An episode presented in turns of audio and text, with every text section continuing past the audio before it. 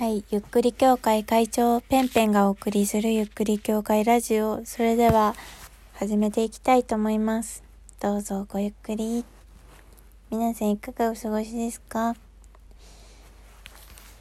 へえ。私はですね、本日、久々にライブハウスに行ってきましたよ。正直こんなご時世なんで、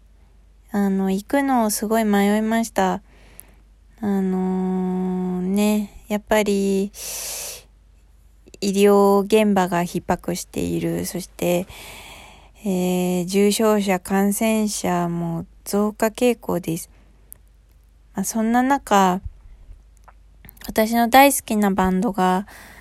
えー、解散することになりまして、ツアーをやっていました。あの、解散ライブのツアーをやっていったんですけれども、それで今日が最後の日でした。昨日もやってたんですけど、昨日はちょっと、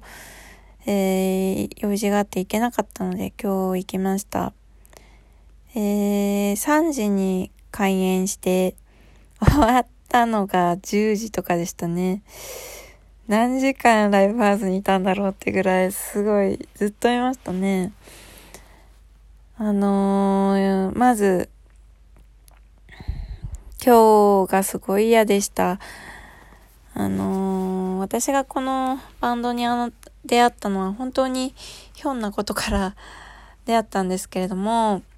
あの、友達の友達のバン、んと、友達と対バンしていたバンドなんです。友達のバンドがあって、で、その対バンバンドがものすごく良くて、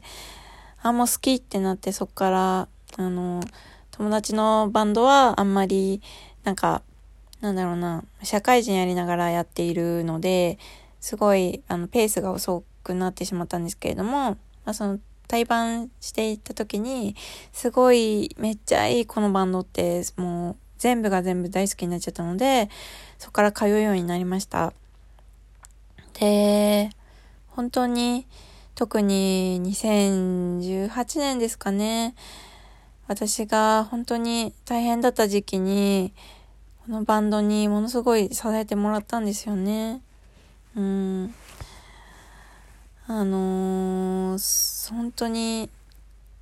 まるで、本当に2018年は、このバンドがいたから乗り越えられたなってことがたくさんあって、もちろんこのバンドだけじゃなくて、私の周りの皆さんとか、私自身も、こう、変わろう変わろうっていうふうに努力をしたりとかはもちろんしたんですよ。だけど、なんか、このバンドのライブに行くことが、すごく新しい楽しみになっていました。2018年。あのー、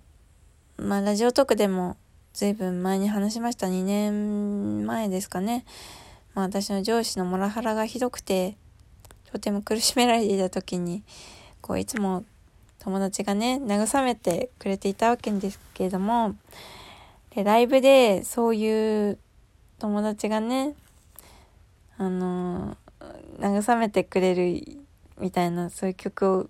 歌っていたんです。そのバンドが。で、その曲を聴いて、改めて私の友達の大切さに気がついたりとか、あ、こんなに素敵なメロディー、温かいムードがこの世界にあるんだって思って、まるで本当に励まされるような気持ちで、そのライブに行くたび思っていましたね。まあ、正直、本当に正直言うと、2019年は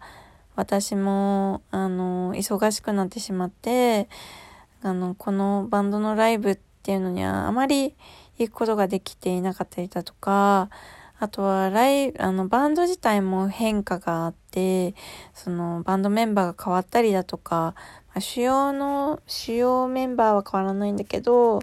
なんか、こう、抜けたり入ったりとかがあったりとかして、なんか、バンドも大変そうな状態だなとは思っていたんですけれども、あの、ね、解散、どういう理由があっでかっていうのは、ま、詳しくは話していなかったんですけれども多分一つの要因じゃなくてたくさんのいろいろな要因が重なってもしくはものすごく大きなものからが変化したからそこから何かこういろいろポロポロ出てきたとかなんか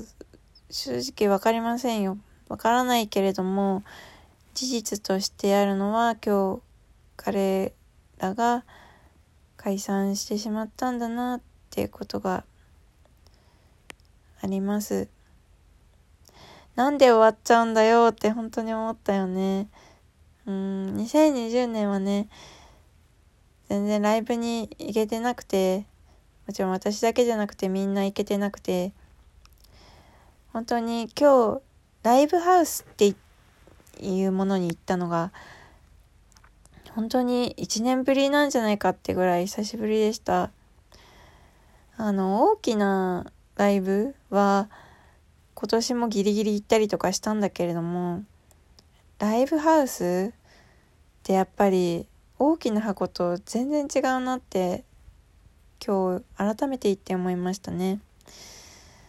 あの何、て言うのかなすごい演者との距離が近いし演者もお客さんがものすごくよく見えるしみんなでその部屋部屋って言うとあれですけど箱の空気感を共有している感じっていうものがねやっぱものすごく強い大きな会場に比べて。私音もすごいやっぱ来るよねって思った。エネルギーがダイレクトで届くしみんなで作っている感じっていうのがやっぱり大きなライブと全然違うね。うんやっぱなんだろう。体と体の物理的な距離っていうのが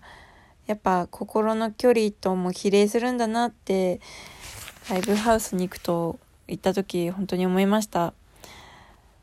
あのー、あとなんかやっぱ表情がよく見えるのでうん、普通の普通というか大きなライブだとやっぱスクリーン越しにしか表情を見れなかったりとかするんだけれどももろに見えるしその指の動きからそのどんな顔してどんな表情でやっているかっていうの全部見えるからなんか本当にこの感覚めっちゃいいなって改めて思いました。その場でその人がこう奏でる音がこうね一人一人の音が重なってで空気がこう揺れているんですけれどもその空気の揺れっていうのが私にも届くし演者にも届くししかもその揺れる何？距離感も近い、うん、ライブハウスならではですね大きいとこだとやっぱり距離があるからねそのやっぱ振動の時間差があるというか音を感じる時間差とかもあるけど全然違うわライブハウスはって思った。微妙なこう感情とかもやっぱ全部音に出るし手の動きも全部音に音と手がリンクしているのもわかるしだからなんか本当にそのバンドの魂が揃って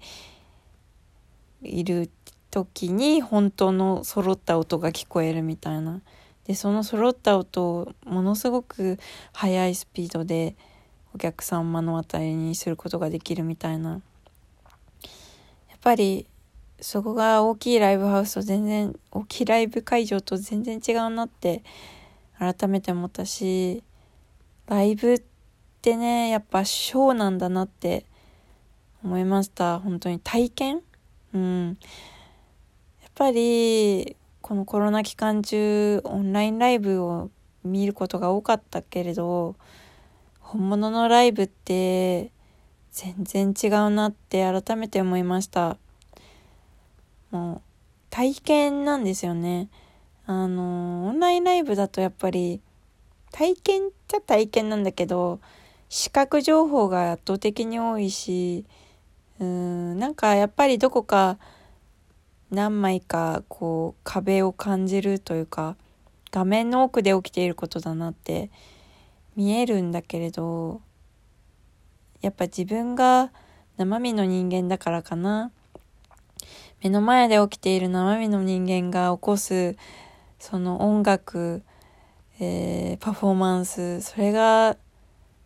目の前で起きているっていうリアリティが全然オンラインライブとちゃうやんって思いましたよ。本当に全然違う。なんか本当に体験でしたねショー。あのー、ライブ行ったことない人は分かんないかもしれないけどシュノーケリングとかと一緒ですよ。本当水泳するみたいなと一緒くらいの。体験その音の空気に包まれて